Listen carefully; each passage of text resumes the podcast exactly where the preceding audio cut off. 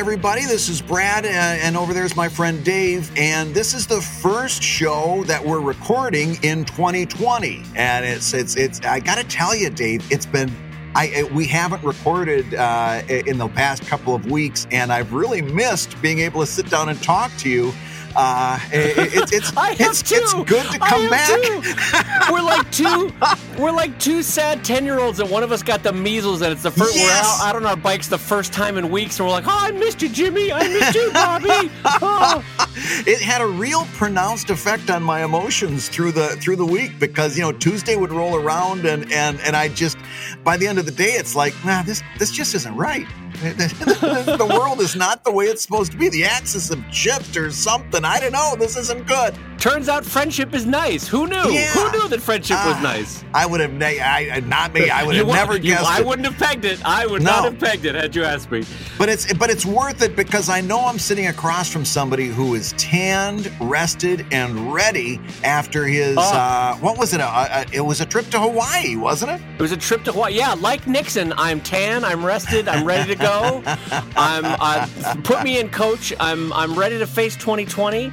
Uh, yeah, my wife and I and our family does not tend to take long vacations. We haven't yeah. taken one in like five, six, no, six years, and so we went to Hawaii. And boy, that's a that's a I, I don't know if you've heard of this place, Brad. Quite relaxing. Yeah, quite relaxing yeah. Hawaii. Uh, well, they've got the they've got the pineapples and they've got the hula girls and they've got the mangoes and they've got the hula girls and they've got luau's. Nothing is making you sound creepier than you repeating hula girls. Thank you, lecherous old man, for describing Hawaii. I'll tell you what I like about Hawaii. For the uh, for no, the three for the three fans of Freakazoid who got that reference, uh, you'll you'll back me up and and realize that I just did a very clever Freakazoid reference, uh, and it wasn't lecherous at all, except for the fact that it probably was lecherous to everyone else. Here's uh, here's how much I'm not a Freakazoid fan. I don't even remember what Freakazoid was. Was that the guy with the crazy hair and like yeah, the striped shirt or whatever? It was the... a it was a superhero parody made by when Steven Spielberg was doing all those animations like uh, Animaniacs and stuff like that. At Pinky and the oh. Brain. He also did Freakazoid, which by the way is one of my favorite uh, animated series of all time. Uh, but yeah, yeah, that's where Freakazoid was. Blue skin, he had, you know, kind of lightning shaped hair. I, I thought it was brilliant writing. Gotcha. Okay, so that's just my own ignorance that I don't yeah. remember it. But I, I, vaguely remember when Spielberg Spielberg was uh, cranking out the animation there for a while. Because he had, yeah, your Animaniacs. He had another show, didn't he? Uh, at the same time with Animaniacs. Um, oh, there was there was a bunch of there Pinky a, and the Brain. There was Pinky uh, and the Brain. That was it. Yeah, yeah. and great voice talent. Uh, yo, yeah, he it, it, and good animation too. It was a really it was a last hurrah for uh, that type of animation. So uh, it, now it's all CGI and those little like I got to say the um, have you ever watched the Octonauts? It's a newish show uh, no. for little ones that I'm sure is far past your kids' time. But yeah. I've always found the the uh, for anyone curious about it, the the style, the sort of chibi two heads high style of Octonauts is delightful. is really adorable. And uh, just as a cartoonist, whenever I watch it, I'm like, "Oh, you guys did it great! This is great, great work! Um, you did it good." Oh, good work! I have no idea who you guys are, but you did great. Um, anyway, uh, so yeah, so Hawaii was great. It was. Uh, can I tell you one funny story from Hawaii? Yeah. Oh, please. So we stayed at this hotel that had a uh, uh, uh, a slide, a water slide, a big one, and you could go down either just as a, a, person, like a little body missile, or you could go down on an inner tube. And uh, so the line though was pretty long through most of the day to go down the slides. Yeah. And uh, so, right as the, as it the the hotel was closing up the slide at night, like at seven thirty to eight o'clock, when all the kids were either in bed or having dinner, uh, I throw on my bathing suit and I, I run I run down the stairs. I'm like, no, this is my time to shine. I'm going to get so many rides in. And and sure enough, I get down there and there's no kids in sight, and it's just oh. me and this young, like 21 year old Swedish lifeguard who clearly oh. just took a gig in Hawaii yeah. And uh, so I'm I'm go- going through three times, four times, five times, going down the inner tube, and finally I'm I'm sitting and I'm waiting for the light to turn green because it has a little LED light, and yeah. she goes, "Do do you want to go the fast way or the slow way?" And I said, oh. "What?" And she goes, "Do you want to go the fast way or the slow way?" And I said, "Well, I want I want to go the fast way." And she goes, this is not something I teach the kids, but there's no kids around, so I'll teach you. By the way, this is the worst Swedish accent ever. No, Um, but I I'm should just go it. birdie, birdie, birdie, birdie, birdie, birdie. um, but uh, so she goes, okay, hold on to the poles while you're sitting on the inner tube, and it's becoming German now. I don't know what happened. Uh, and Oh, we're, Let doing the- a whole let- United Nations. this is great. I can't wait for it to turn Japanese. I know it's really I'm I'm offending all the nations equally today. Uh, I'm just gonna bail out and do it in English. She goes, okay, hold on to the pole and uh, let the water build up behind the uh, the the inner tube. Let it really Yeah. fill up, so like it's spilling over the inner tube. And then this is where the conversation went wrong. I, I go, oh, okay. Do you think I can I can hold on with all that water behind me? She goes, oh yeah, you're a heavy guy. You'll have no problem. And I was like, hey. Hey! I happen to be a cartoonist on the move. Come on now. We don't need to we don't need to go down that route. oh man, D- doesn't she know you do keto? Did you tell her that you do keto? Keto, keto. Did you tell her? Ma'am, ma'am, I'll have you know I'm trying intermittent fasting. Now hold Yes. on. Now just back Yes. back down a little bit here.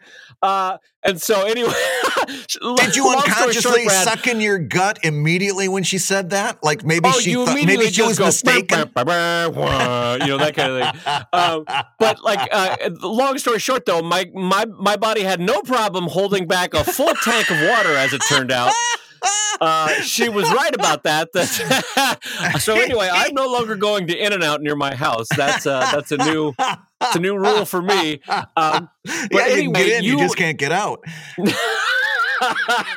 so long story short, I, I hold on as long as I can, and it does get pretty hard to hold on.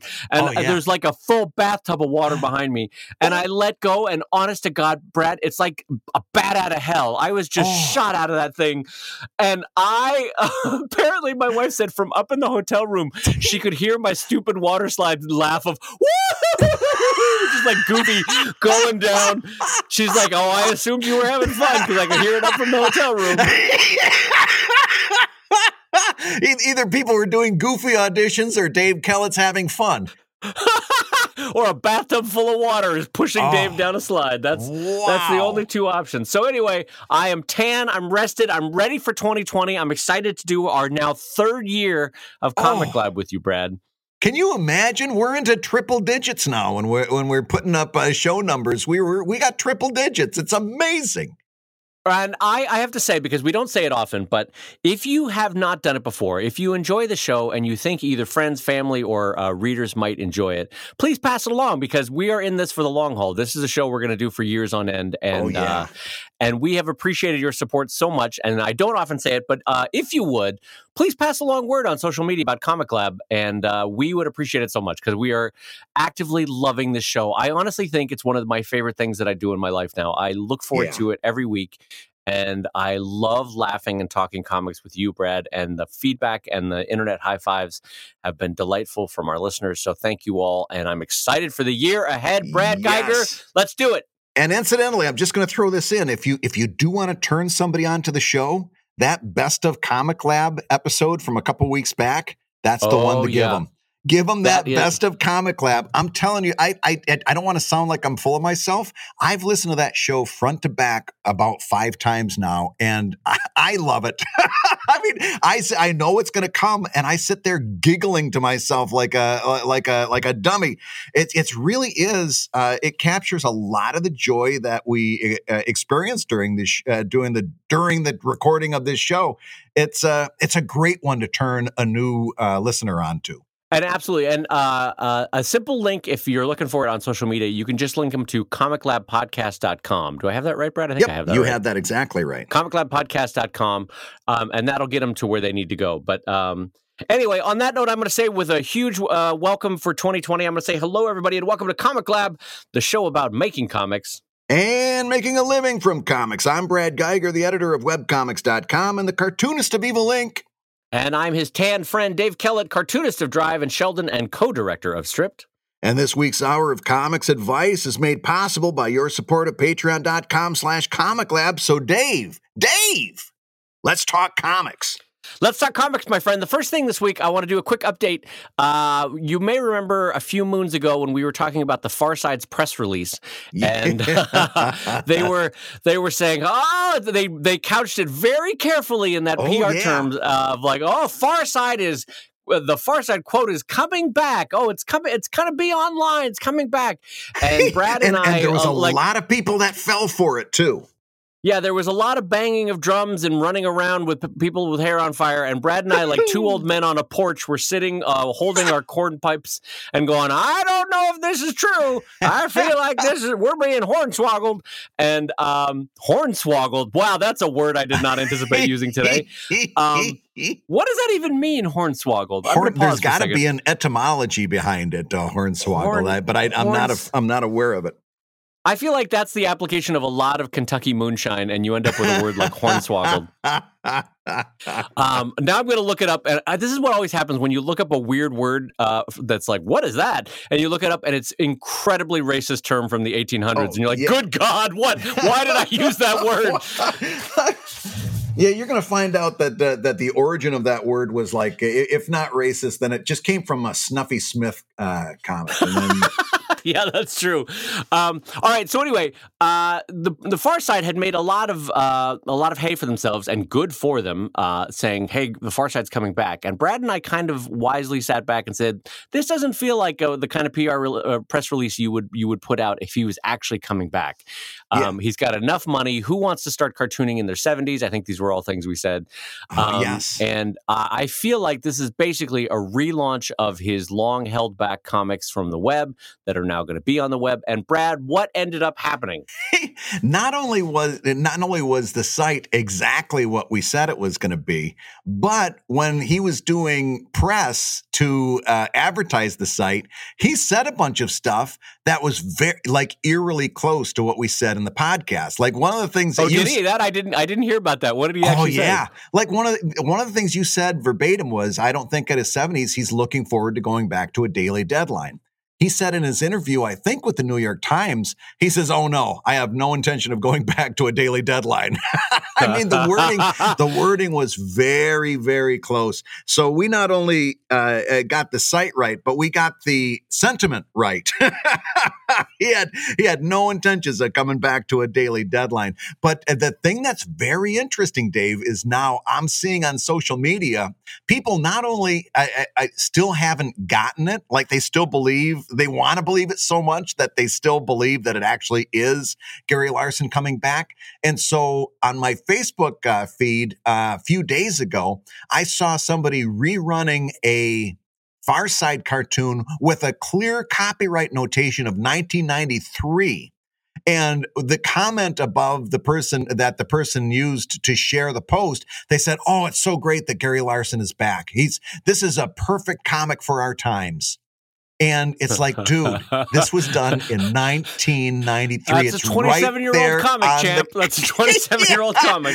but it's like they want to believe he's back so much that they they're taking anything from his uh, from his site, and if they don't have it memorized, they assume it's a new thing, I guess, and and they're putting it out there like it's brand new. Uh, it's really interesting to watch.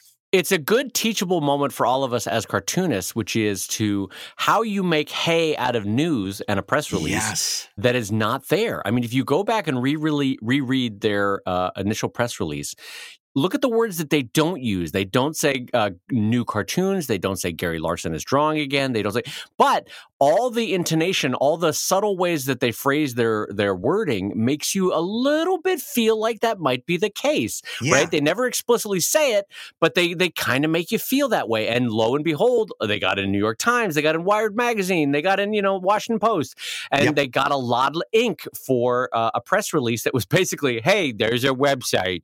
There's your website now for far side. There you go." For all the old cartoons you've seen shared a million times, you're going to see them one more.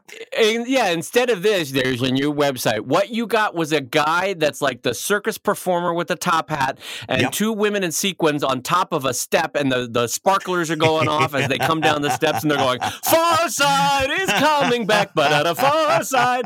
And uh, so I uh, take a lesson from that when you're pitching your book, even to the public, even if it's not to the press release when you're pitching your website. There are ways to phrase things yes. that get you where you need to go, even if uh, um, you don't have the full barrage of of that you would want behind you, the news. You know what I mean? Yeah. Well, I mean, like Dave says, let, look at what they did. Let, let's face it. The what they wanted was to Gary Larson uh, come out of retirement and start doing new Far Sides. That's what Of the marketing course. team wanted. Of That's course. that's what we all want, right?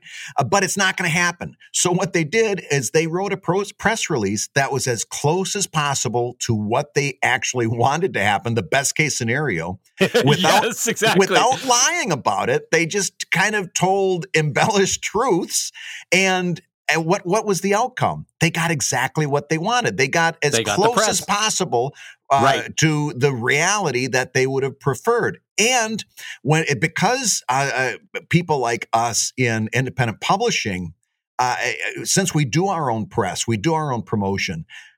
As I'm going to say this, and it's going to sound a little bit sleazy, but I want you to uh, to understand what I'm actually saying here. We need to take a page from this because whenever I see promotion that a cartoonist has written, like about a Kickstarter or about a new book or something like that, that nine chances out of 10, that person is bending over backwards to be truthful.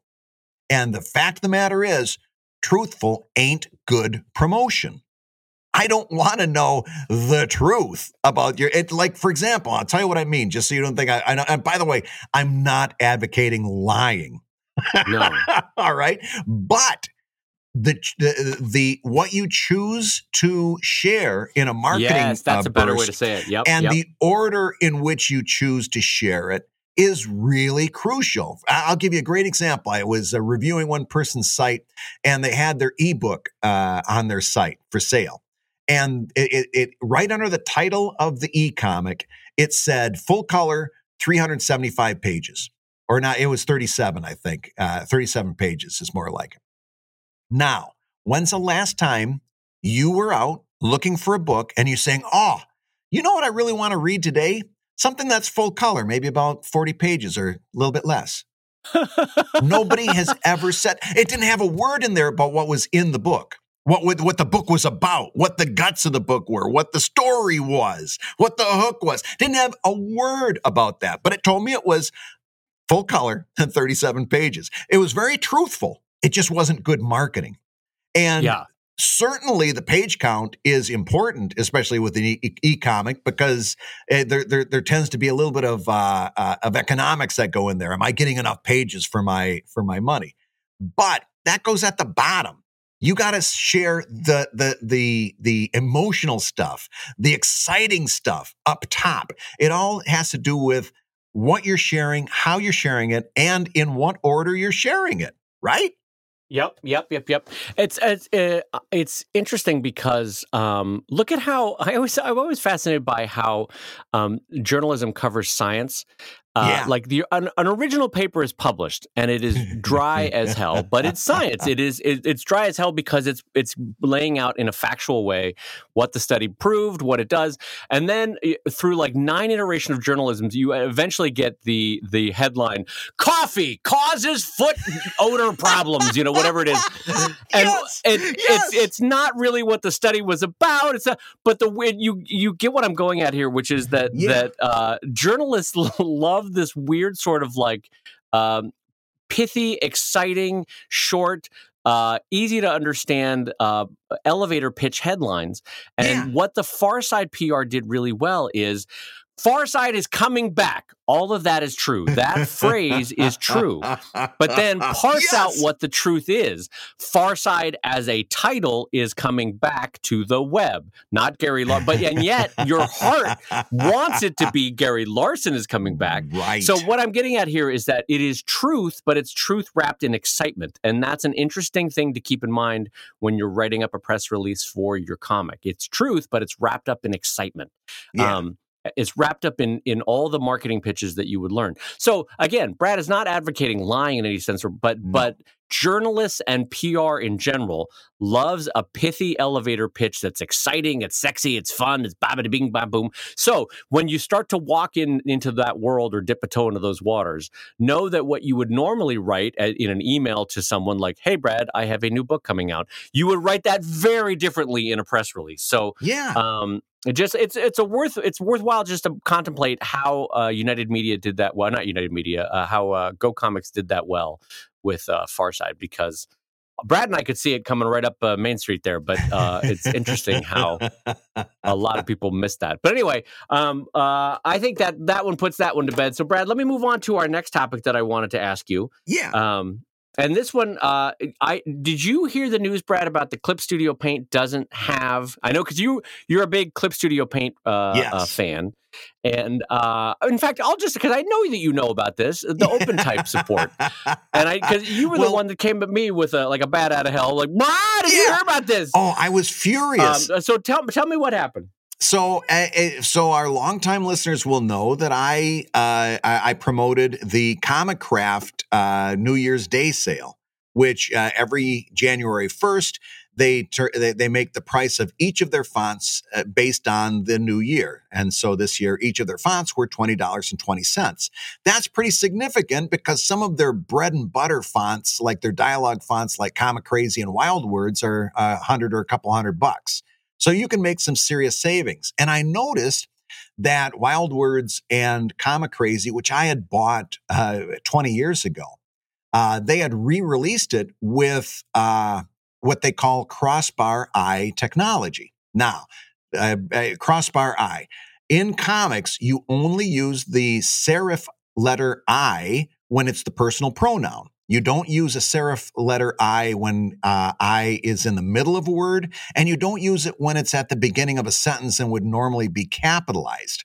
Uh, you only and, and the reason for... you don't do that is you look like you're in kindergarten when you do yes. it. It's a weird, it's a weird uh, layout for the kerning of that of that word. Yeah, yeah, the serifs throw the kerning off. Uh, but and, and meanwhile, if you don't use the serifs on the personal pronoun I, then that that slash could look like a lowercase l or a number one. So you need it on the personal pronoun. But it, it, in in terms of kerning, it is unnecessary and uh, distractful if you use a serif I. So that's the crossbar I rule. Well, they've got it baked into their new fonts so that you will only get the crossbar I, the serif I when it's uh, standing alone as a personal pronoun. In all other uses, it defaults to the sans serif This is great. Uh, because uh, it, it, just it just makes it that much easier. I was super excited about it. I had bought both Comic Crazy and uh, Wild Words so long ago that I didn't even have the receipts for them saved anymore because it was 20 years ago,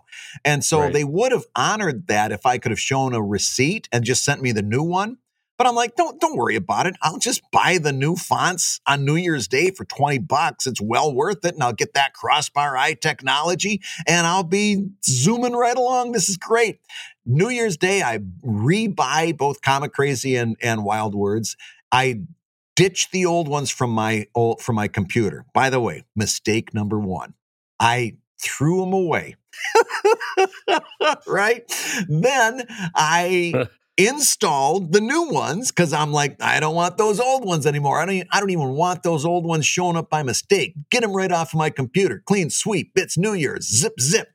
And I launch Clip Studio Paint and I start putting my dialogue in and I'm not getting the crossbar eyes. In fact, not only am I not, I can't get a crossbar eye if I hit shift and hit the I key, uh, command shift, option shift. I'm going through all kinds of different iterations. I can't get a crossbar eye to save my life.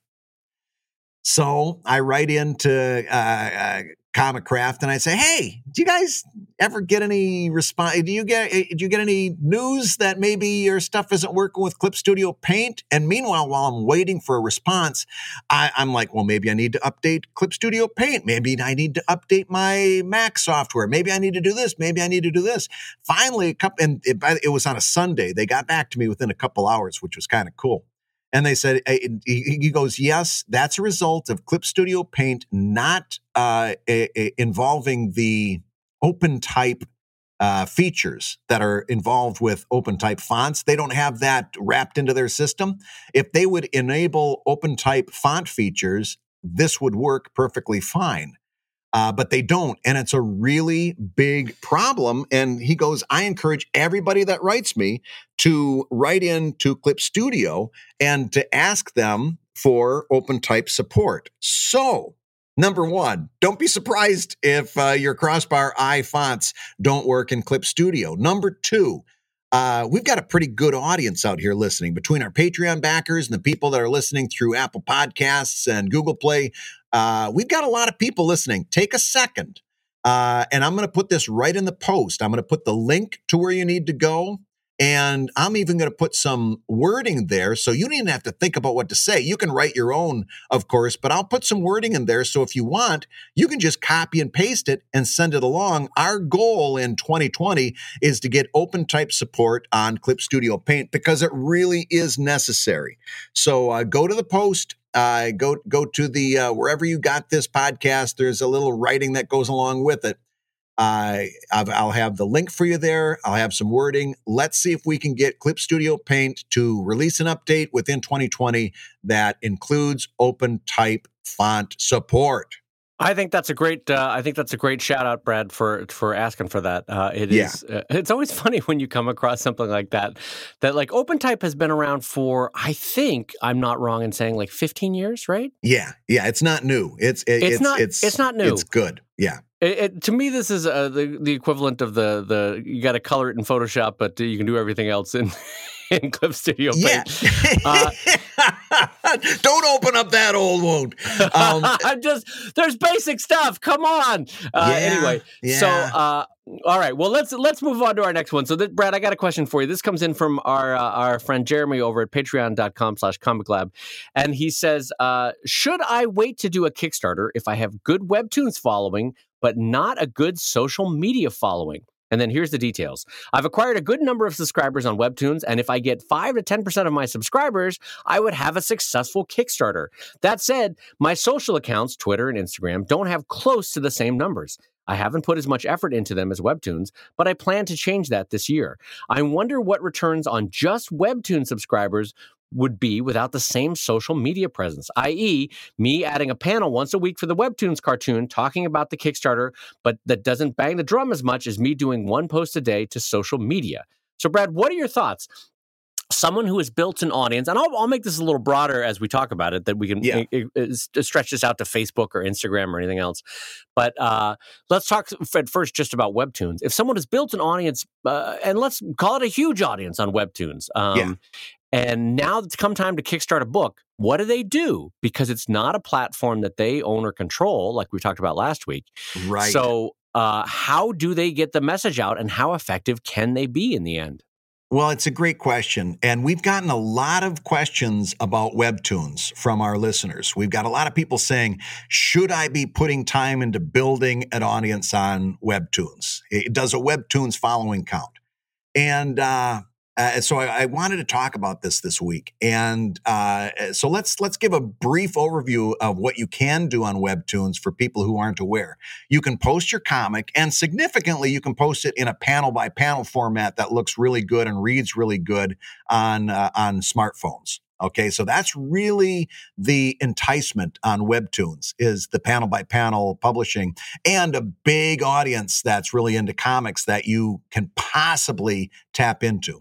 So you can post your comic. You can post what they call creator notes. You're limited to 400 characters, and I don't believe hyperlinking is supported. You could put no, a link there. Yeah. yeah, you can put a link there, but they're going to have to copy and paste it into a browser window. And as you know, that's too many steps. And you can hotwire your uh, Patreon you can put a little Patreon house ad there uh, that it, when they click it, it goes right to your Patreon. So you can, you do have one ad with a link that goes right to your Patreon. Uh, that's that's significant as well.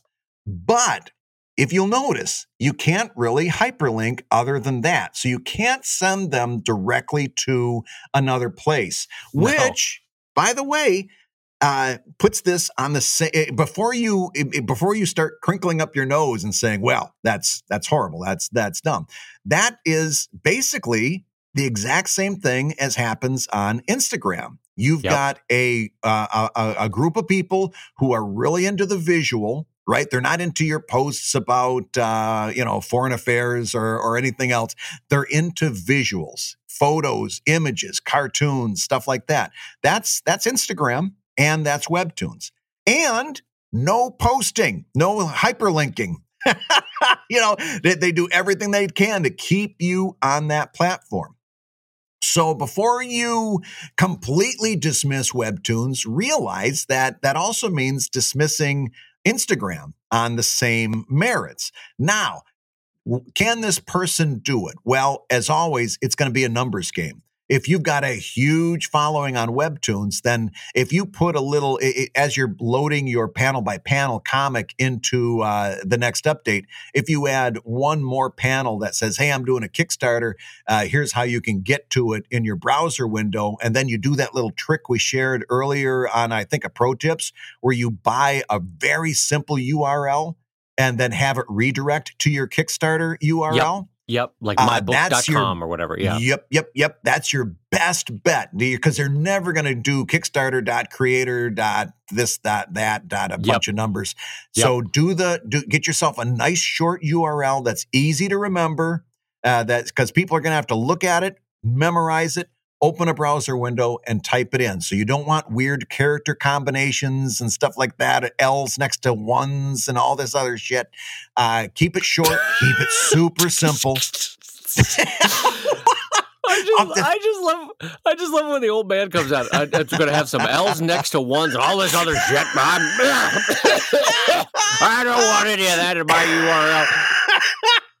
well, but while I pause, it, Brad, I'll also say too, like you don't want to use the shortened version that Kickstarter helpfully provides. right. Like right. Kickstarter has the short version. I don't remember what it is. It's like kick dot start or whatever. I don't know. But yeah, uh, don't use that one too, because uh, like Brad said, you want it short, memorable, easy, discreet. You want it like uh, a, a very typable phrase uh, because you're Right. asking them to come from an ad to a typing moment, and that's a big ask, by the way. yes, Uh, so you want to make it as easy as possible. So yes, Brad is a thousand percent correct. You want to make that uh, short and easy to remember and easy to type. Uh, no confusion possible. Yeah, and and then just like Instagram, i- i- it's going to be a numbers game. If you've got you, to make this work, you're going to need a huge following because.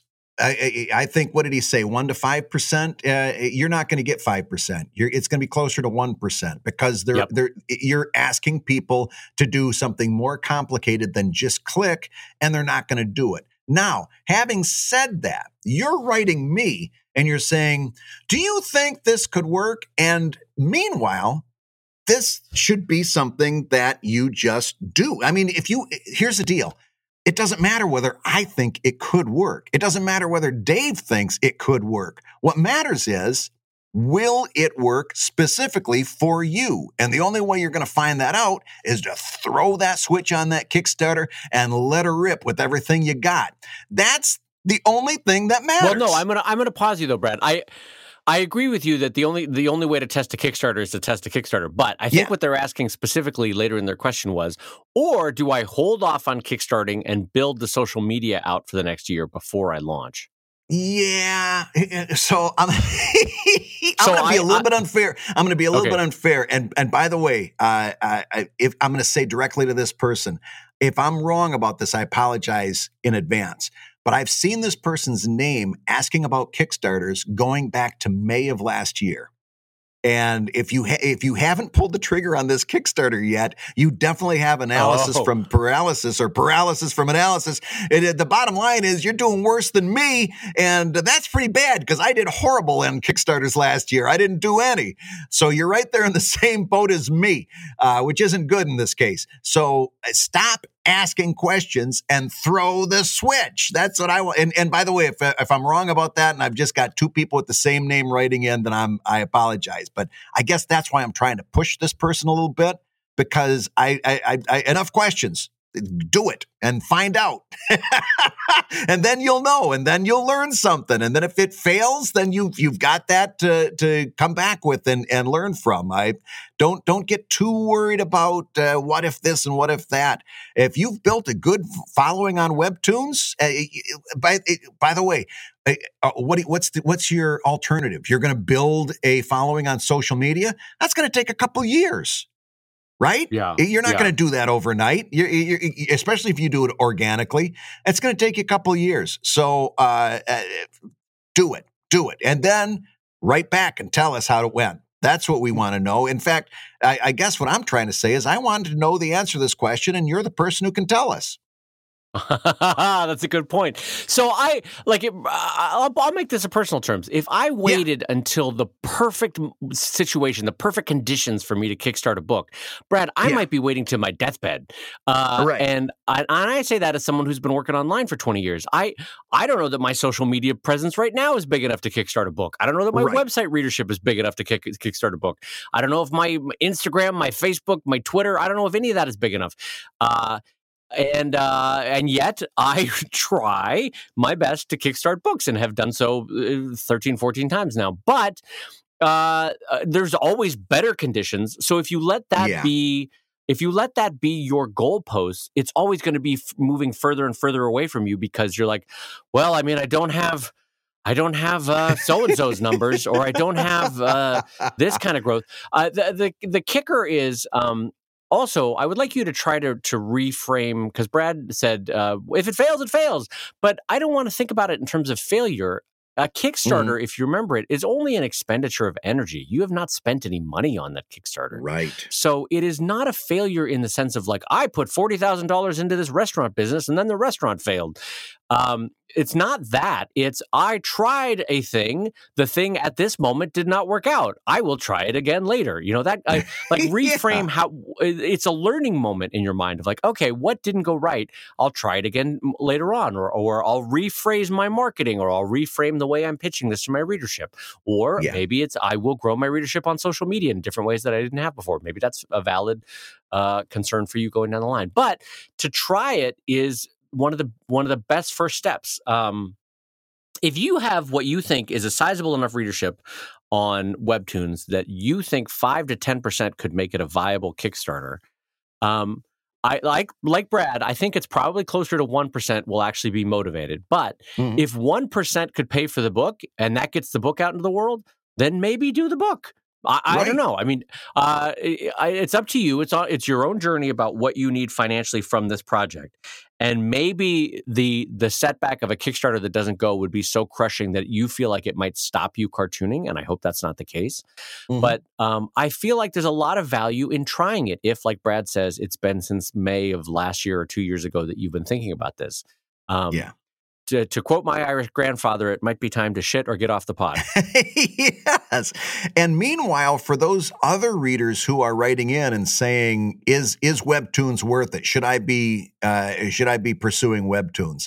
I, I think in that discussion that we just had is your answer, and it, and the answer is maybe. You know, if if you, it, it, it's something I do. I keep my toe in the water over there, and I'm I don't I don't build everything there, but I do mirror my site there, uh, and I think it's worth it for mirroring. Uh, is it worth it? Uh, that's a good question. If you can build high uh, high enough numbers and play the numbers game to where one percent is uh, valuable to you, uh, then it will have been worth it. Uh, can I tell you right off the bat that uh, that's going to happen? No. And you do have to know going in that uh, marketing and promoting on Webtoons is going to be a creative challenge for you to solve. It's not going to be cut and dry. It's not going to be easy. Right. but it's going to be something that you are going to have to solve to make it work. Uh, and, and, again, that that's not bad. That just makes it very similar to Instagram in that respect. Right. And uh, listen, both Brad and I, uh, as Brad just said, take advantage of these walled gardens on the internet, these in, these individual yeah. platforms. They exist, they have large uh, audiences, and we should take advantage of them. But we always just have to keep in mind, as we talked about at length last show, that when you go into those walled gardens, it's really hard to lead people away from those gardens by design. Yeah. Like Yeah. those walled gardens want to keep you in that walled garden, whether it's in Instagram, it's in Facebook, uh, Twitter's not so bad, uh, but Webtoons, Go Comics, they all want to keep you there. So it's really hard as an artist to link out, you know, uh, because unlike the internet of the late '90s, the the current uh, platform systems don't want to let you go elsewhere. They want to keep you where you are. So um, use them uh, make them work for your career as best you can. But no, as is the case with situations like this Kickstarter, it's hard to get people off those platforms by design. So Right. um, I think we can leave that one there, Brad. What do you think? I think you're right. Hey, if you're listening while you work, take a minute to stand and stretch. And while you're doing that, we're going to tell you why you should join us on Patreon. When you do, you're going to get hours and hours of podcasts that we've recorded just for backers. And exclusive Patreon posts that go even deeper on Comic Lab topics. And access to our exclusive Discord server, which is a thriving community of professional cartoonists. So you can support the show you love and get tons of actionable resources for your own cartooning. And listen, if you can't swing a pledge this month, we get it. No worries. Yeah, yeah, listen, you can still support the show by rating us wherever you get your podcasts. Just leave a five star review and a few kind words. That, along with mentions on social media, is incredibly helpful. Now, everybody, let's talk comics. All right, Dave, you got time for another $5 Patreon question? I do indeed. I've got a great one for you here. Listen to this. Dear Brad and Dave, there are a few webcomics I used to love, but that I've stopped following due to perceived shifts in tone, style, or subject matter. While I am not talking about anything that either of you have made, thank goodness. Thanks for throwing that in for us. I appreciate it. My ego was getting a little bruised. Uh, I, although I'm not talking about you, I was curious as comic creators, would you want to know when and why someone who used to be a fan chose to stop following your work, perhaps as feedback for what you could do to improve? So, Dave, somebody just stopped reading Drive. Do you want to hear from them with their uh, detailed uh, analysis of why that was? I do not. I do not. I uh how do I put this? I could uh, I want to put this in ways that don't make me sound like a jerk, but I'm just going to say it. Oh, I be a could jerk. care less. I could care less. Um, right. and uh, so uh, I will probably add the caveat that if I hear from 200 people with the same complaint, um, that I might go, huh, all right, well, that's something I can think about. But I Yeah. individually, I neither take pain nor pleasure from someone moving on from something they've read for a long time. Yeah. Uh, I acknowledge it as a natural flow. Like I always assume, Brad, at any given time, I am losing uh, five to twenty percent of my readership and gaining five to twenty percent of my readership. Right. And hopefully, if I'm doing my job right, I'm losing five to twenty, but gaining six to twenty-one percent. You know that kind yes. of thing. Yes. Um, so that the the constant churn is a little bit higher on the income than it is on the outflow. But you know, anyway. So uh, let's examine real quick. Why do I not care? Okay, so I think uh, I'm I'm thinking out loud. I think the reason is that uh, at this point. I have come to like and trust what I'm doing, Mm-hmm. and I'm enjoying. If I'm enjoying it enough to draw it, then I like the idea enough such that I I don't need the feedback. And that sounds disingenuous, but it's kind of true that I still draw for me with Yeah. the benefit that there is a nebulous tens of thousands out there that also read it. You know, like I, don't- I don't know. Um, what are your thoughts, Brad? Okay, someone comes to you and says, "Hey, Brad, I've I've been reading uh, Evil Inc for gosh, go uh, five years, ten years, I don't even know. But uh, today I, I'm just I'm not going to read it anymore. Would you like to know why, Brad? no, no. Listen, the, the the rule there is never listen to a reader. Always listen to your readers. yep, yeah, that's a good summation. Okay, so if you if you get caught into this trap of listening to a reader or or trying to make changes based on one person or a small number of people's feedback, you're going to run yourself in circles because uh, you're going to get one person who says, "Oh, I like this character with blue hair," and you're like, "Oh, great, blue hair, blue haired people. I'll do blue haired people," and then the next person's going to say, "Well, I like people with with red hair."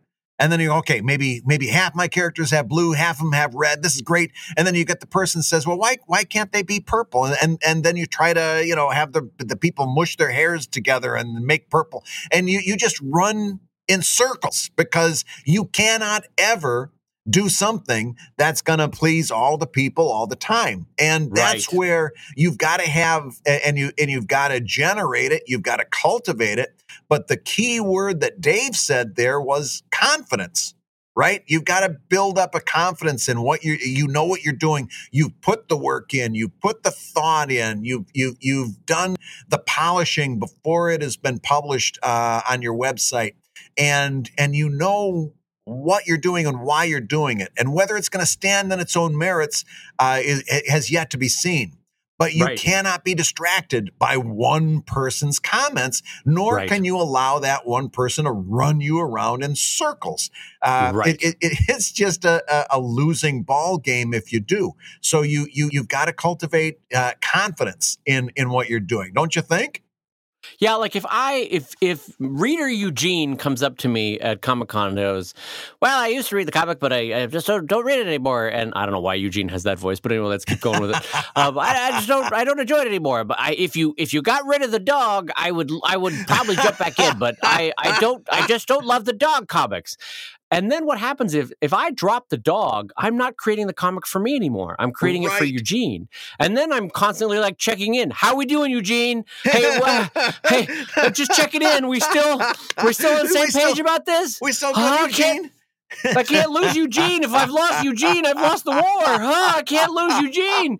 Um, and Well, and- there's something that's there's something that's crucial about that, Dave, and that is that is this. When we start out doing web comics, we've got this mindset as if there's a finite number of web comics readers, and we've got to get a majority of them. Right? There's only so many Yeah. people, and I've got to get them. And if I lose one, then it's it's going to be harder for me to get that number. When the truth of the matter is, there is an infinite number of readers out there oh, nigh Yeah. on to infinite. You've got to you've got to get that through your head. There's an infinite pool to fish from. So you cannot get distracted by Eugene because you're leaving millions of other people uh, behind. Because what if Eugene has really, really dumb ideas? Let's face Yeah. it, if Eugene had good ideas, Eugene would be doing a comic. yeah. Where's uh, exactly? What's hey Eugene? What are you doing over there? Don't pick on me. Leave me alone. Leave me out of this. I don't want to. Uh, uh, let me go back to playing Untitled Goose Game. I don't want. Uh, leave me alone. Um, so uh, here's the thing, Brad. To Brad's point, the English speaking world across the internet is vast, is gigantic, and I have not even begun after 20 years to scratch the surface. 99.99999 percent of English speakers have not heard of Dave Kellett. They haven't heard of Sheldon. They haven't heard of Drive. Uh, so if anything, the challenge is is getting them out to getting those comics out to more people uh, Right. not losing the one that I've had for 20 years. Um, like that's fine. That's acceptable. People change. It's okay. But here's a little, if it's not a truth, it's truthy, uh, that actually the more specific you write to you, to, that you're writing to your truth, honest to God, I found more often than not, you will find your tribe online um, Mhm. and they will find you and word will spread among people that like if you draw, and I always make the, uh, this weird example, if you, for whatever reason, love Victorian fashions and the spec- the specifics of the buttons of the of the clasps of the way they would sew, and you make a comic about that, about Victorian fashions, and like uh, oh, it- it's set in a shop in London, and people coming in and out and buying the fashions and stuff. Honest to God, you will find your tribe online, and they will help do the heavy lifting and spreading the word for the strip. I mean, Yeah. you tell me about a, a, a little kid who plays hockey in, uh, in in Canada on a team, and he loves baking, and uh, is gay, and like that comic found its tribe because like yes. that was so specific and individual and unique and wonderful that when people found it, they spread the word about it. But had she market tested it to, to check in with Eugene to see if he liked it, Hey, do you like you? Oh, you don't like hockey, Eugene? Okay, we'll make it basketball. Oh, you don't want him baking? All right, well then we'll make him. Uh, he loves making pasta. Oh, you don't want him gay? All right, well now he's straight. Okay, so Yeah. like you've market tested it to Eugene. Okay, great. Now you've got the Eugene audience, and Yes. there you go. Now you've got Eugene, and that's it. Now, now I'm going to be evil, Dave. I'm going to throw a, a wicked little twist into this. Eugene writes a blog and calls themselves a comics critic and writes a bunch of blog posts uh, uh, uh, from a critical analysis. Does Eugene have greater weight in your mind now? He's a critic, Dave. Now, No. now do you now does Eugene matter? He's got a blog and everything. Brad, to that I say, all God's children have a place in the choir. Some sing low and some sing higher. Some just clap their hands. I don't know why I thought of that lyric from uh, John Denver. John Denver lyric there, everybody. Don't know why I'm including that. What I'm getting Wow. at there is Eugene is now a critic, and now he's writing in a different format, and he's still got his own individual voice on the internet. Right, Fine. I've right. had that where critics don't take a shine to Sheldon or don't take a shine to Drive, or do take a shine to Sheldon or do take a shine to Drive. And in the end, the net result is actually not that much of a difference uh, for the audience growth or or depletion. Um, Right. and I'll tell you why. If someone loves Sheldon and then a critic writes negative things about it, nothing's going to drive them away from it. You know, in the same way that if I love, doesn't matter what, The Mandalorian, but then I read Yeah. a harsh review in the Washington Post, it's not like I'm stopping reading the, I just take it in as another datum fact and then keep moving on, you know? Um, but uh, so no, it doesn't change my opinion if it, if they become a critic. Um, yeah. again though it's to brad's point listen to your readers not your reader if a Yes. thousand people if a hundred people if 200 people all come to me going hey that was a that was a really uh, unfortunate joke that you made yesterday then i should Mhm. probably take a moment to self-examine and go hmm maybe that i could have phrased that better or if one person if eugene emails me and goes i don't like jokes about cats how dare Right. you then i go ha ha man we're learning a lot about eugene today all right delete and move on. Um, so like if it's a lot of people complaining, yeah, maybe take a take a moment and a beat. Um, but again, I, I should probably emphasize that this confidence comes after 20 years of cartooning, and it's Yeah. probably a very different proposition when you're starting out because you only have five readers, and if you lose if you lose Eugene, then Yeah. all you've got is Steve, Mary, Louise, and Helen, and if the the other four go, oh God, Brad, what's happening? um, so um uh I get it that early on in the career, every reader feels like a precious drop of water in the desert. But oh yes, um, you've got to have the confidence to keep going. And I've talked about this before, but Mhm. a lot of people early on with Drive were like, "Why is it all blue? Why are these these found data pages in here? None of this work. This is not how a comic should be drawn." Blah, blah, blah, Yeah. blah. And I got a lot of that at Drive, but I was like head down, uh, blinders on, kept drawing because I knew the story that I wanted to tell. yeah, And is it is it gangbusters New York Times number one? No, but has it found its audience and I love doing it? Yes, great. Okay, Yeah. good. And the, the the key thing is that the joy that I experience drawing it comes through to the audience, I think. But if I'm uh, this is another thing. If I'm writing to Eugene, my own personal joy is tempered so somewhat. right. And so the audience will feel that too. They'll feel Brad pulling his punches in his writing yes. or or modifying his story or watering it down uh, to satisfy Eugene. You know, um, yeah. so um, I mean, Brad, have you ever had it where someone makes a comment about? Oh, I didn't love. I didn't love the way this this story arc ended up. And did it impact your writing? Have you ever had that happen? Did you ever do that? No, no, I, I, I, for for the exact the same reasons that we've discussed. I, I really try to avoid that. Now, every now and again, somebody will point out like a plot point uh, uh, that that is like, oh well, he couldn't have he couldn't have been there because three pages ago it said that he's never been in Iowa, so he he couldn't have been uh, in Dubuque at the time. Right. And it's like, oh, yeah, I did say that. I'm going to have to, you know, I'm to have to figure something out there. yeah, I gotta Uh, every out. now and again, there is like a fact, or as or as close to fact as you get in the Evil League universe. There, there's something that that is like a story point that I do have to consider. Uh, but nine chances out of ten, uh, it no, I don't. I I, I really don't. Uh, I, I don't take reader comments uh, that seriously because again, you can't get it. And by the way, that also means that when somebody writes and says something very nice, you also can't get kind of uh, all gooey and and misty eyed over something like that because you've got to take that with the same kind of that's very nice, and you always write something very you know you always respond to that. Uh, you know you don't don't be a dummy. But uh, but no, you can't get all mystified over positive comments either. You've got to keep your eye on the horizon and look at the big numbers. Are you are you steadily gaining on the big numbers? Are you are you? And by the way, uh, when we say don't listen to a reader, but always listen to your readers, another way of doing that is what we were talking about at the top of the show with a Kickstarter. That's a great way to listen to your readers right? Is by launching right. a Kickstarter, launching a Patreon. Uh, then you get a chance to hear your readers.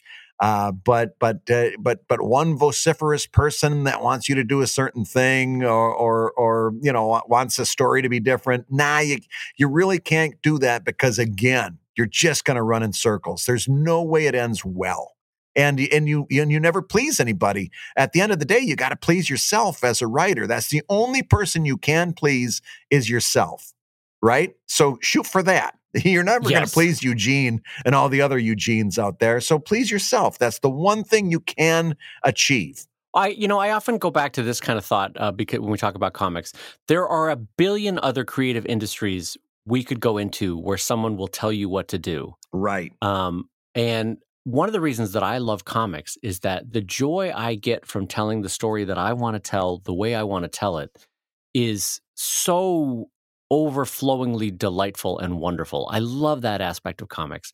Mm-hmm. And alternately, I am a curmudgeon. I hate it when people tell me what to do. I don't like notes. I don't like editors. I really dislike like, hey, why don't you uh, change this and this around? Oh, go away, get out, man, get out of here. um, and so when when a when a reader says like, I just love the comic, I just don't want any more of the dog. I'm like, yeah, but that's what's making me happy. That's why I'm making yeah. comics is to yeah. make this comic. And and so this is the reason why I'm making comics. And if you don't like it, that's fine. There's another one tomorrow. And if you don't yeah. like that one, that's fine fine. There's 4,000 in the archives. Go read the other ones. Um, and uh, and if that and, and if it's not for you, that's also fine. There's a yeah. thousand other comics in this great big ocean. Go read those ones. Yeah. Um, and uh, because I'm in an industry where I want to tell the stories that I want to tell the way I want to tell them. And now, listen, that also means as an artist, you have to part of the confidence is that you learn to craft your story and your jokes and your characters in a way that appeals to the joy in your heart, but that also reaches the broadest possible message, the broadest possible audience, while still being true to what you want to tell. So, that means you don't uh, for all the classic storytelling reasons there's a thousand mistakes you can make in your storytelling and so you you hone with your craft and your skill yes. um, the joy that you feel into the best told story. Now that's fine but mm-hmm. you don't change the story to meet someone else's uh, desires and goals and whims. Um, right. you you maintain your own path that you want to go. Right brad I saw a very interesting exchange on Instagram one time where there was an artist and he and he he was doing instead of his usual stuff, he did this side uh, project for a few uh, for a few uh, weeks, even a month or so. It was a, it was a, depar- a departure. And one of his comments on Instagram was, I really don't see why you need to do this side project. I liked your regular stuff. I don't see why you need to do this side thing. And this person very kindly, but also very firmly said, Oh, I know why, what the problem is. Uh, I'm not making the comic for you. I'm making it for me and I'm sharing it with you. And there's a difference between those two things. And that should clear up all of the misunderstandings. do you remember? Did you uh, do you remember that? Uh, because I'm talking about you. oh, really? Was that something oh, I said? This was somebody that uh, did not That's like. That's unusually ballsy for me to directly oh, address someone and be like, "Oh yeah, no, you, go to hell." That's because I draw the comic for me. Well, that's I'm, interesting. I'm I'm paraphrasing the way Brad Guigar would say it. You said it in a very much nicer way, but the theme was still there, where you you basically said, "That's okay. I'm not making this for you. I'm making it for me, and I'm sharing it with you." There's a difference between those two things. You said it very kindly, but it was also very neat. It needed to be said. You know that That's you cannot. I mean, listen, I I have no memory of that, but that I, I find it true. Uh, good job, past me. I don't oh, remember saying that, but that's. I uh, had it. I had it. I had it. Uh, needle pointed onto a pillow. I lay my head down on it every day. It's. I thought it was a brilliant response. I mean, it's true because, uh, like, I uh, I'll, I'll, uh, I think it probably was it like Anatomy of Animals or Anatomy of Authors probably that I was yeah, commenting. Yeah, okay. it was one of the anatomies. Yeah. Okay. Well, I'll, I'll speak to that. Yeah. Um, There are times I've been doing Sheldon for 21 years, 22 years, Yeah. uh, 98, no, 20, 22 years now. Oof. So let me tell you, you get a little tired of, of walking down the same path. And so Right. sometimes to keep your own spirit and your heart fresh, you got to try new things. And so I could have either quit doing Sheldon or I could for a while do Anatomy of Animals and Anatomy of Authors or, or this and that, right? In the children's book I'm going to do. Yeah. Um, and it's just a way of keeping your heart happy. And also, I just wanted to walk down that path. And so, me addressing that reader of like, oh, it's because I don't draw it for you is if I had told Eugene, oh, yeah, no, we're going back to Sheldon immediately, Eugene. Sorry about that. Well, I would have been killing my own spirit and my own joy in that moment and going back to something that uh, at that moment felt a little bit like drudgery because I'd been doing it for 22 years. So, Mhm. um, I needed for me to keep the joy alive by trying something slightly different. But that wasn't enough in the same vein that I could put it on Sheldon as a website. And um, 90% of people loved it. 10% of people were like, God, I wish you would go back to Arthur. I don't want this. I, I want the duck again, you know? yeah. And that's fine, by the way. That's fair. I have that with other comics of mine that I Mhm. read. But the thing is, um, uh, what's that uh, that joke that people would talk about with uh, with uh, George R. R. Martin? That Neil Gaiman was like, George R. R. Martin is not your bitch uh, because he's not writing he's not writing the Song of Ice and Fire for you. He's writing Right. it for him. And if it takes him an extra year to finish the next book, that's fine. That's what he needs. You know. yeah. Um, and so part of it is that you've got to service yourself as an artist and maintain the joy because it's hard to be creative. And if you Mhm. lose that spark, boy, it's real easy to stop doing what you're doing. So for me, switching gears was the right way to do it. Um, Yeah. And as I said, 90% of people loved it, 10% didn't. And it's okay that the 10% didn't because my heart and my creativity was maintained and I did a project that I loved and that I'm proud of. And that's fine. That's okay. That's that was a healthy way to do that, I think. Yeah. Well, at the end of the day, this person wanted more Arthur, and the the truth of the matter is, is that this is how you get more Ar- author. this is how you get more Arthur. Yes, Is that's by- a great way by- to say it. Yes. Yeah, by getting a month of Anatomy of Authors is exactly how you get more Arthurs. Yes. Man, that's a tough sentence to say. Choose No, some know. different uh, character well, we, names. We'll just say Sheldon. Like Yeah, the yeah, way yeah. you get more Sheldon is allowing me to step away from Sheldon after 22 years for a little bit and do this other thing. Which, by Yeah. the way, I'm still making comics. It's not that I've stopped. Um, so you're still getting a little slice of my sense of humor, but in a different vein. And and look, and bang, now we're back to doing uh, Sheldon again. And so great. Uh, you got what you wanted long term. I got what I needed uh, uh, short term. And in the meantime, a really beautiful Anatomy of Author book got made. So that's great. Um, all right. Well, let's let's put a pin in that because I think we we handled that well, and I think Eugene will be a little frustrated. But moving on to his next comic, Yes. um, I don't know why we Eugene, got to Eugene but- will live, but we will have to go on to another question. What do you think?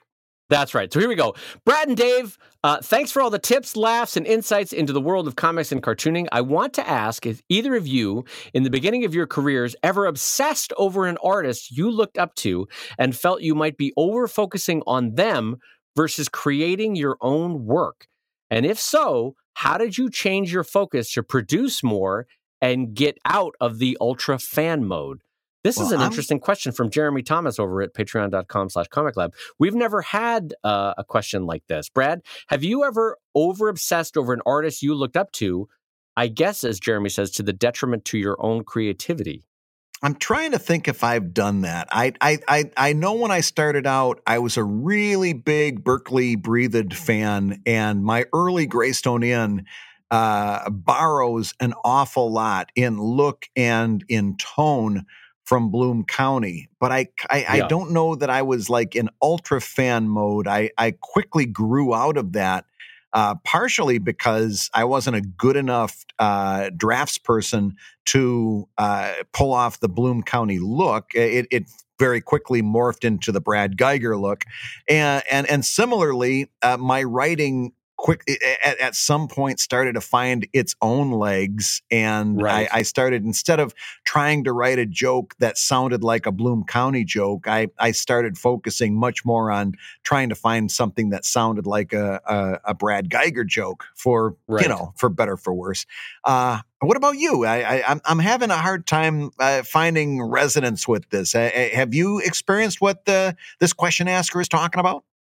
Well, I like you. I had cartoonists that I very much looked up to when I started. Yeah. For me, it was Watterson, and I guess if I'm looking back on it, when I started Sheldon 22 years ago, it was in a sense a poor man's Watterson in the mm-hmm. way that yours was a poor man's Breathed. Uh, yeah in that we all have somebody that we look up to and that inspire us to draw, whether it's Garfield, whether it's Bloom County, whether it's, uh, you know, Pearls Before Swine, doesn't matter what. Mm-hmm. A person where their style, their approach, their look, their feel really inspires you and wants to make you draw, you know, right. It, it, they give you the passion for the art form and the, and the enjoyment of it. Right.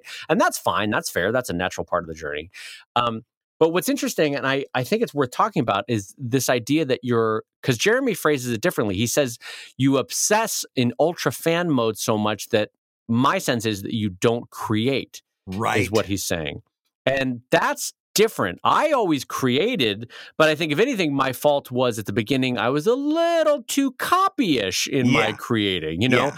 like the the teen Dave Kellett or the early twenties Dave Kellett was like, maybe Dave, maybe you need to draw a little bit more the way Dave Kellett would draw that, and not not the way Pogo or Bill Watterson or whatever you know, whatever that kind of thing. So, yeah. um, but I like this idea, and this is worth discussing that someone could be such a fan girl or fan boy that they don't actually create their own thing so much. Uh, you know what I mean?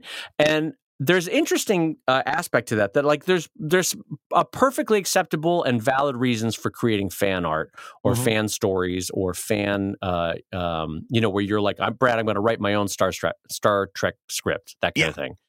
Um, because it's fun. You know, you know, you know the format, you know the idea, you love the characters, you love the setting. So why not revel in that playground for a little bit, right? I'm going to play in that sandbox. Yeah, um, and that's fine. But I think when when you get stuck in that mode, when you're only creating fan art and you're not creating your own thing, I think it speaks to a lack of confidence in yourself that your ideas could eventually be as good, right?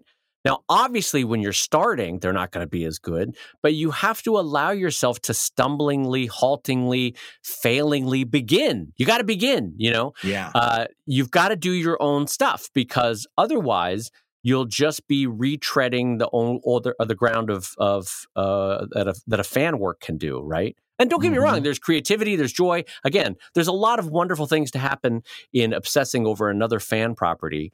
Um, but there is such a unique joy in getting better at telling your own stories and yeah. writing your own uh, uh, characters and drawing your own worlds. And will it be halting at first? Yes. Will it feel not as immediately rewarding as drawing an, a, a story set in a fan universe? Of course, because that one's a fully realized universe. Um, but will the ultimate rewards for working on your own things be much higher? Oh my God, yes, so much higher. Yeah. And it's something that I think both Brad and I would encourage. Brad, what are your thoughts? Uh, do, you, do you get where I'm going at with the, like where the obsession over a fan property keeps you from doing your own thing? Don't yeah. you think that's a, a lack of confidence about the future that you could have in your own work? I think I think you're making good points on confidence, uh, and and I and I'm going to co-sign that. Uh, but as you were talking, I had another thought, and and here's something else that I want this uh, this person to really think long and hard on, and that is this. Uh, sometimes I have to clean out the garage, and I hate cleaning out the garage. The garage is a mess right now. Okay. Uh, after the home renovation, everything got stuffed into the garage. It's it's uh, and and the home renovation is still going on, by the way. But I, I, I follow me here. I got to clean out the garage. And on the on the on the Saturday morning, I wake up and I'm going to clean the garage. On the way down to the to the basement, I realize the dishes need to be washed and I really should wash the dishes. So I wash the dishes. And now that I've got the dishes put away, I really should bake some cookies because I've got this nice clean cookie sheet. And, and after all, I'm in the kitchen. So I should probably bake the cookies. And while the cookies are there, I can't hardly go down to the garage now because I got cookies in the oven, but I can uh, do some dusting in the living room. And then after I'm done dusting in the living room, it might be time for me to write those thank you notes for Christmas uh, presents. And it, do you see where I'm going here? I really don't want to clean the garage. and I'm finding every excuse I can to Yeah. not because I don't want to bake cookies either, but it certainly is better than cleaning the garage. And I don't want to write notes, and I don't want to, but but it- but but I'm finding all of these excuses that feel like doing something productive, and in, in some cases might even be productive, like uh, in the cookies.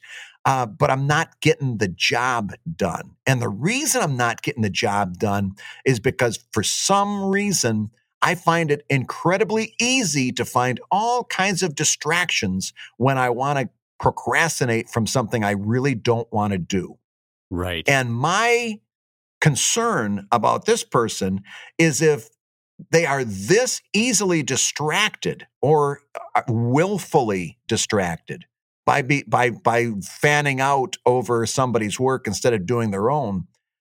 My concern is they really don't want to do this very much because they take a look at the stories that we both told. We were both huge fans of somebody. They were we idolized them. We tried to bring their stuff into our own work, but we were so uh, overjoyed about doing the work ourselves that very quickly over the case uh, uh, over the course of a few months uh, that idol fell into the rear view mirror and our careers were in the front of the of the uh, vista.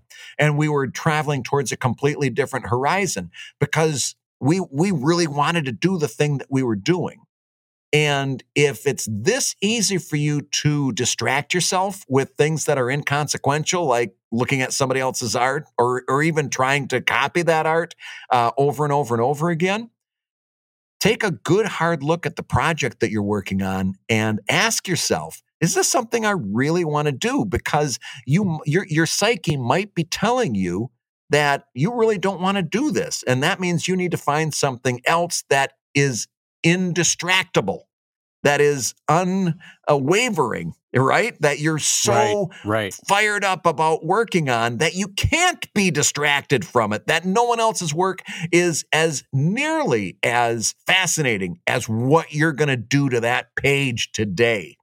Uh, my, my concern is I'm hearing, and when I'm hearing this question, I'm hearing ambivalence, and I'm hearing Yeah. somebody that want that deep down on Could a be. on a subconscious level wants to be distracted from it because maybe they're not 100% in this thing in the first place. Is that unfair? No, I I see what you mean, and and uh, as you say it, I'm like, nah, that could be true. I mean, it could be it could be one of two things. It could be, like you said, ambivalence about the project itself, the whatever the, Yeah. their personal thing that they want to work about. I think that's actually I hadn't thought about that, but that's a really strong possibility that they're looking for anything.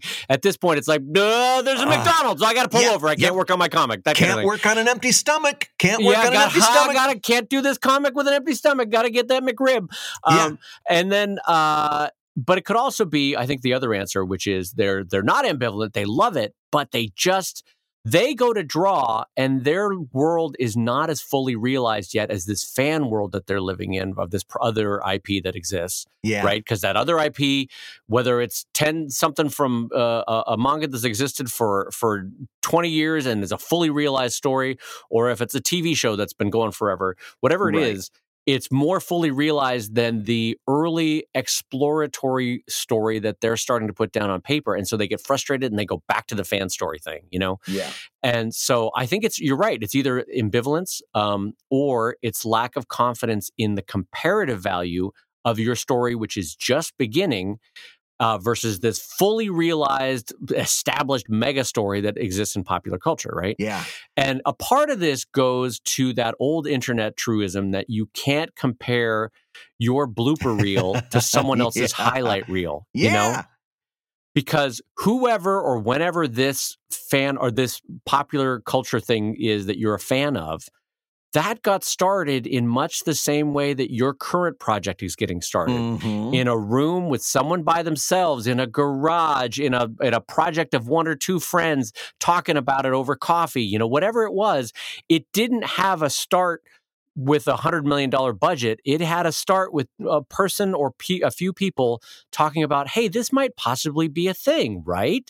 yeah. and then having the halting but confident steps to move forward and trying it out.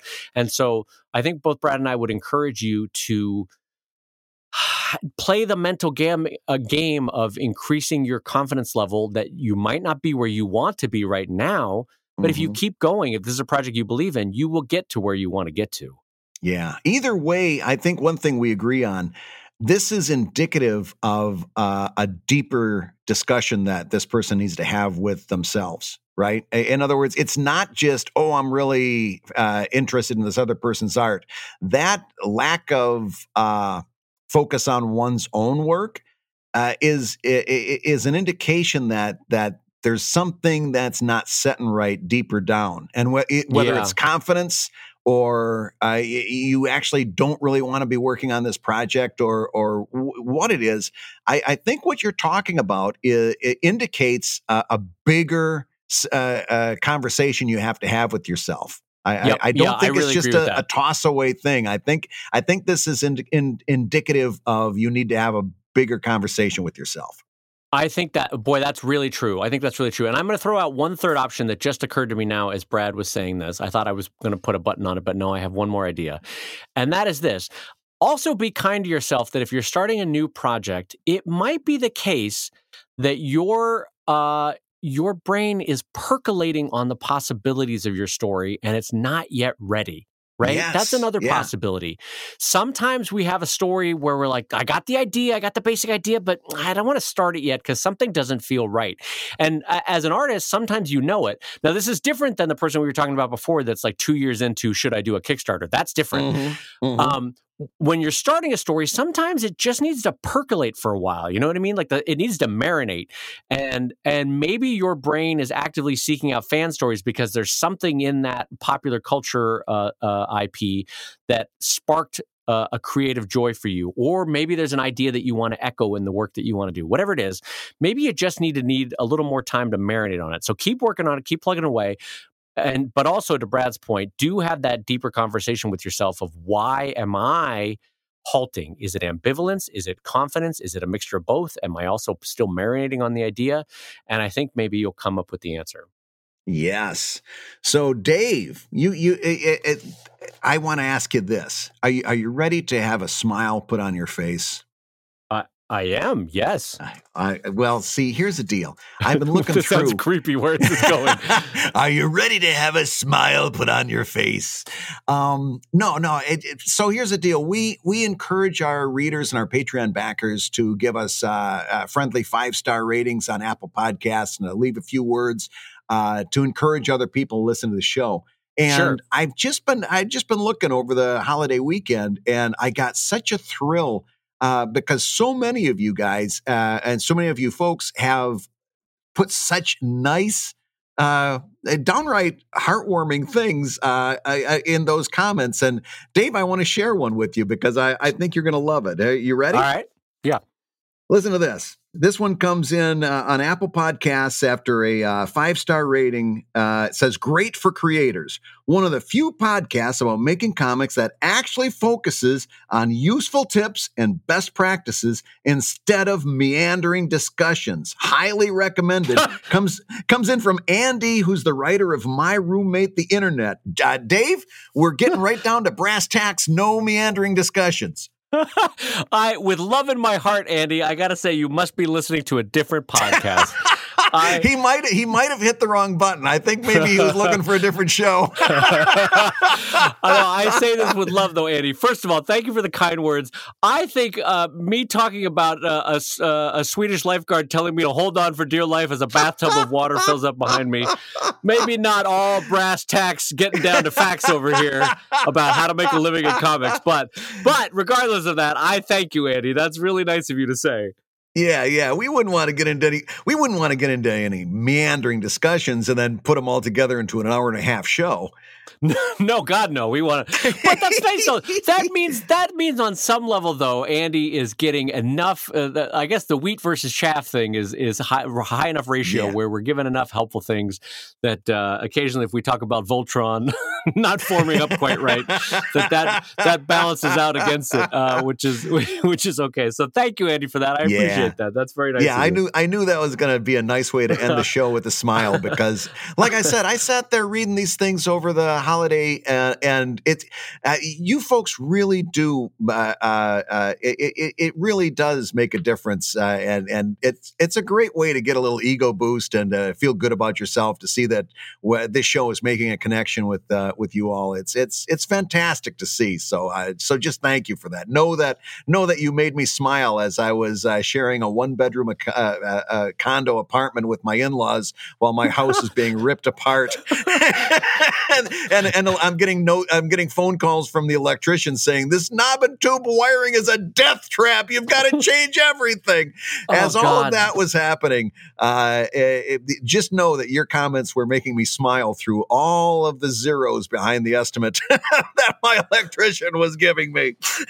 and if you've got if you've got knob and tube wiring, that's a lot of zeros, Brad. I can t- I can tell you. Oh, I only had that in one part of my first house, knob and tube. And the Oh, yeah. electrician, honest to God, turned at me and he's like, "This will kill you. Get this out of your house." And I was We like, "Oh. I guess that's a I guess that's a check I'm writing. Then we're gonna get that Yeah. out of the house." Yeah, yeah. Mine, mine said, "Watch this cool little magic trick I'm going to do." He touched it with his finger, and it disappeared. The wire, the, the coating on the wire, just went. Oh, God. golly! But listen, there, there's one thing that the electrician said to me that has stayed with me for a long time. After he said, "This wiring will kill you," he looked at me dead, just dead in the eyes. He, Uh-huh. he stops in the Yeah. middle. He looks at me dead Hands in the eyes. Hands on the shoulders. Yeah. Yeah. And he says, uh, you know what? He says, you've been listening to Comic Lab, the show about making comics and making a living from comics.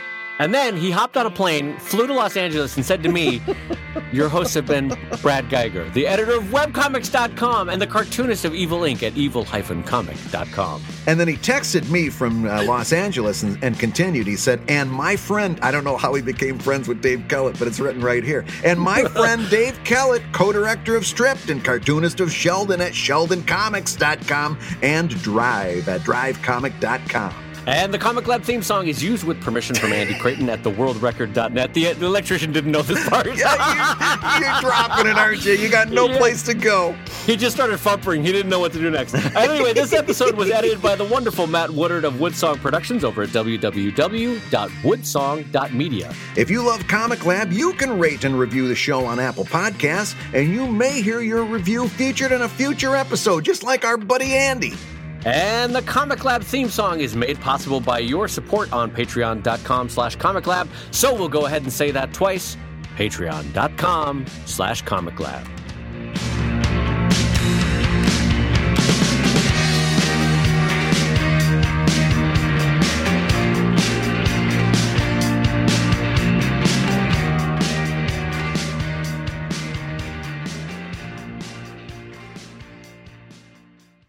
You take the water and you put it behind the slide and you go down zoom. that's my best that's my best that's my best Swedish accent. Your Swedish your Swedish meatball has a lot of Italian sauce on it, is what that